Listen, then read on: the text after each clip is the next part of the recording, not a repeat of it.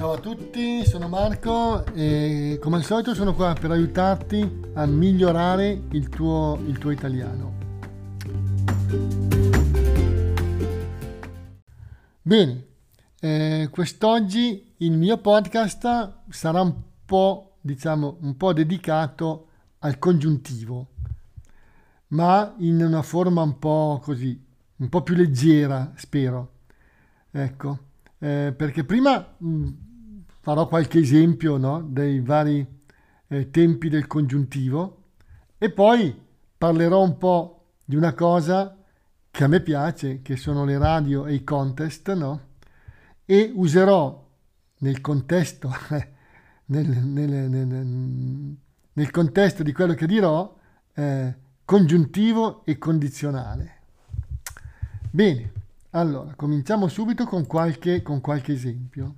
Usiamo il verbo andare, no? Io credo che domani loro vadano in montagna. Io credo che ieri, la settimana scorsa, il mese scorso, loro siano andati in montagna. Io credevo che loro, quel giorno, andassero in montagna.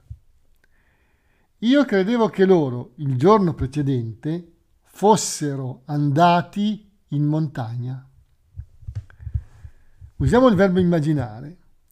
Io immagino che tu oggi o domani vada al mare. Io immagino che tu ieri, la settimana scorsa, sia andato al mare. Io immaginavo che loro, quel giorno, andassero al mare. Io immaginavo che loro, il giorno precedente, il mese precedente, fossero andati al mare. Usiamo il verbo leggere. Io spero che voi leggiate molti libri di storia, sono utili. Io spero che voi, ieri, la settimana scorsa, abbiate letto molti libri di storia. Io speravo quel giorno che voi leggeste molti libri di storia. Io speravo che voi il giorno precedente aveste letto molti libri. Usiamo il verbo supporre. Io suppongo che lei legga molto, sa molte cose interessanti. Io suppongo che lei abbia letto ieri molto, sa molte cose. Io supponevo che lei leggesse molto, sapeva molte cose. Io supponevo che lei avesse letto molto, sapeva molte cose. Il verbo sentire. Io penso che voi sentiate parlare italiano quando siete in Italia. Io credo che loro sentano spesso la radio in italiano. Io credo che loro sentano molte canzoni.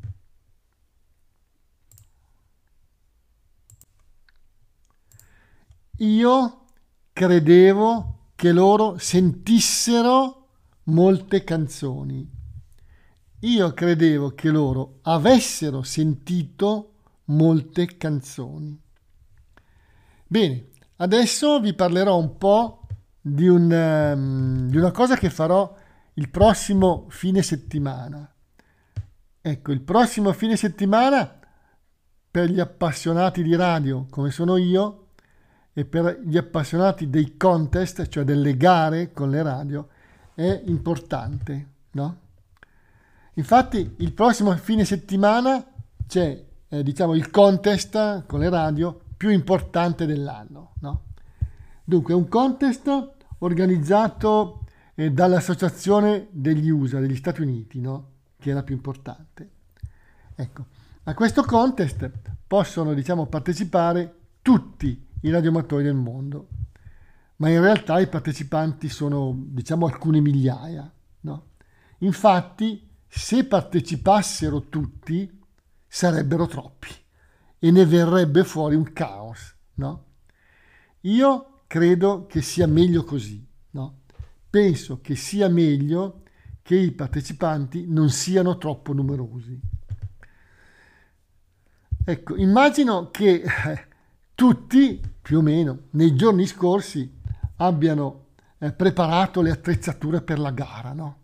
Penso che ognuno abbia testato e provato antenne, radio, ricevitori e trasmettitori. No? Penso che, che, molti partecipanti no, abbiano fatto molti collegamenti, diciamo, no, in giro per il mondo, così per provare le radio. No? Sono convinto che molti abbiano, diciamo, messo a punto no, eh, amplificatori, trasmettitori, no, per cercare di vincere, no? o comunque, diciamo, arrivare tra i primi in classifica. Anch'io ovviamente ho fatto un po' di prove, ho, collegando diciamo, diverse stazioni degli Stati Uniti orientali, da New York a Miami, dal Kentucky alla Virginia. Eh, dubito però che per me sia possibile vincere questo contest. Considerato che molti radioamatori nel mondo no, hanno, hanno impianti antenne molto più, diciamo, performanti delle mie. No? Ma mi piace però che partecipino no, a questo contest anche quelli che eh, in genere vengono chiamati i big, no? i grandi della frequenza, no? Radioamatori con impianti eccezionali, soprattutto americani ovviamente, ma anche australiani e giapponesi. A volte in questo contest è possibile effettuare collegamenti con luoghi remoti, magari l'Alaska, no? o, o delle isole sperdute negli oceani, no? In genere penso che a tutti noi appassionati, no? Piaccia, no? Collegare stazioni un po' esotiche, no?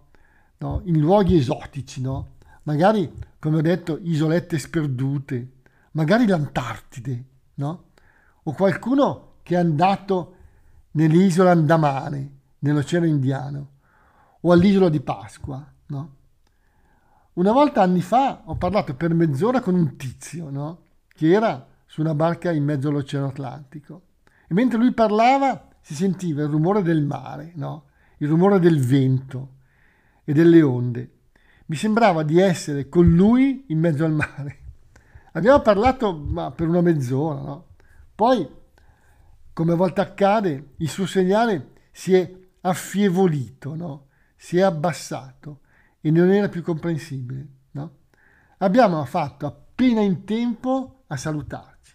Poi la sua voce, il suo segnale, oramai debole, è sparito, no?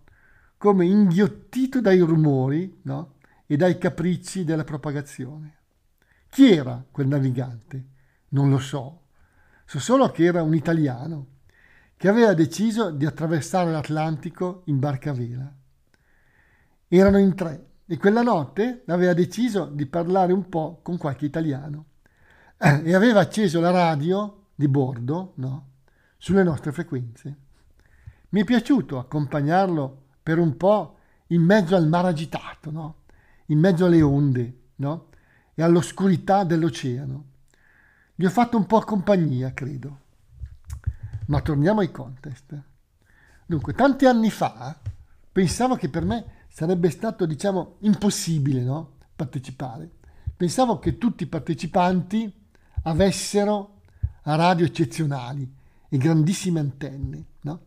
ed ero convinto che molti partecipassero solo dopo aver speso grandi somme di denaro per i loro impianti. Poi, circa 15 anni fa, ho incominciato a partecipare e ho capito che anch'io avrei potuto partecipare a patto, eh, a patto di non avere velleità di vittoria, ma solo per il gusto di competere con altri, pur sapendo che perfettamente, essendo perfettamente cosciente, diciamo, no, dell'impossibilità di una mia vittoria. Ormai partecipo appunto da diversi anni e penso di aver ottenuto no, anche vabbè, posizioni in classifica buone no, nella mia categoria. Infatti io partecipo eh, nella categoria bassa potenza e singolo operatore. In pratica opero per tutta la durata del contest di 48 ore da solo no? e con una potenza di 100 watt. Sono convinto che partecipare diciamo, a questi contest sia anche, secondo me, un buon allenamento anche per il cerve- cervello. Infatti bisogna essere continuamente attenti, no? Bisogna cogliere al volo le opportunità, no? Chiamando le stazioni che si ascoltano. Bisogna usare contemporaneamente la radio e il computer, girare l'antenna nella giusta direzione e scegliere la frequenza giusta con la quale operare. Infatti su alcune frequenze si possono collegare di giorno stazioni di altri continenti, mentre di notte eh, bisogna cambiare frequenza e tipo di antenna. Dunque, credo che per piazzarsi, diciamo, in buona posizione sia necessario possedere comunque diversi tipi di antenne per le varie frequenze. Io possiedo e uso due tipi differenti di antenne, una per le frequenze più alte e un'altra più piccola, no? Per le frequenze più basse. Se volessi, potrei comprare antenne più grandi e con maggiori prestazioni, ma dovrei installare un traliccio alto almeno, almeno 15 metri e la spesa non sarebbe indifferente. Dunque, se in passato avessi fatto così, forse sarei arrivato tra i primi in classifica, ma non è poi così importante. L'importante è impegnarsi con i mezzi che si hanno a disposizione, a disposizione e divertirsi. Se non si facesse così, non si otterrebbero comunque buoni risultati. Mi auguro che il prossimo fine settimana ci sia una buona propagazione delle onde radio. Infatti, molto dipende anche da come le onde radio si propagano, cioè in pratica è come andare in barca a vela. Se c'è buon vento si va e ci si diverte ma se non c'è vento ci si ferma o si va adagio, adagio e ci si diverte meno. Ecco, nel contest è un po' la stessa cosa. Se c'è molta propagazione si può facilmente collegare tutto il mondo. Gli australiani arrivano in Europa con segnali forti e chiari e i giapponesi si fanno sentire con le loro grandi stazioni. Eh, mi piace sentire l'inflessione che ognuno ha parlando in inglese, anche se nei, costi, nei contest in realtà poi non si parla molto. No? Infatti l'importante è collegare no, il maggior numero di stazioni nelle varie zone del mondo, quindi si parla poco. Infatti si deve dire al corrispondente il proprio nominativo, il call, come lo chiamano gli americani, oltre alla zona da cui si trasmette. A volte ci sono stazioni rare, no? magari dalla Cina o dal, dal sud-est asiatico, e allora c'è un po' di casino. No? Molti radioamatori che chiamano e vorrebbero collegare quella rara e ambita stazione sperduta nella Cina profonda o nell'isola di Norfolk, no? a nord della Nuova Zelanda. Quando questo succede io cambio frequenza perché non mi piace, diciamo, lottare per un collegamento. Penso che sia inutile. Penso anche che sia un po' contrario allo spirito che dovrebbe animare queste gare e in generale l'uso della radio. Infatti codice, nel codice dei radioamatori esiste un ham spirit, no? un modo che dovrebbe essere un po' elegante di usare la radio e rapportarsi con gli altri. A volte, come in tutte le competizioni, nel calcio ad esempio, ci sono i falli, no? comportamenti scorretti, no? E diciamo per niente eleganti, fatti solo per vincere, no? Ecco, nel contest a volte succede, no? Qualcuno magari cerca, cerca di chiamare la stazione che qualcun altro sta collegando, magari sfruttando la potenza del proprio impianto. Ma sono falli in cui nessuno, per fortuna, si fa male, anche se qualcuno si arrabbia o cambia frequenza, come sottoscritto. Dunque, partecipare a questo contest è anche un po', un po faticoso, a dire la verità. No?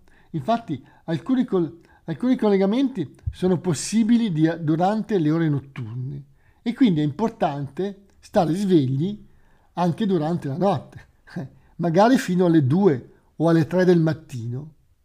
Il problema è che al mattino poi di solito, verso le 7, le 8 o comunque in mattinata, diciamo, no?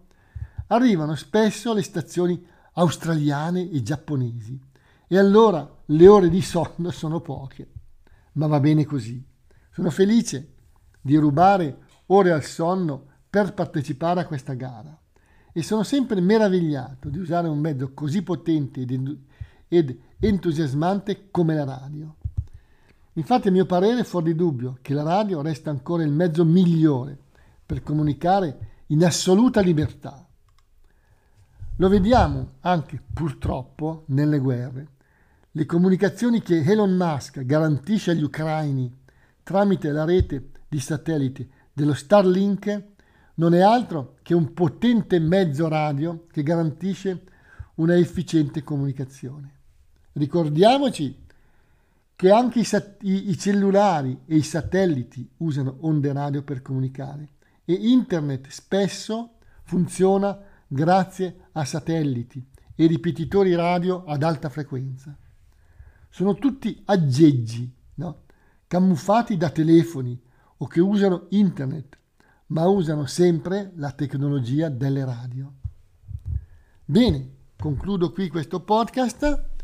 Mi potete trovare come al solito anche su Italiano per stranieri con Marco. Grazie, ciao a tutti.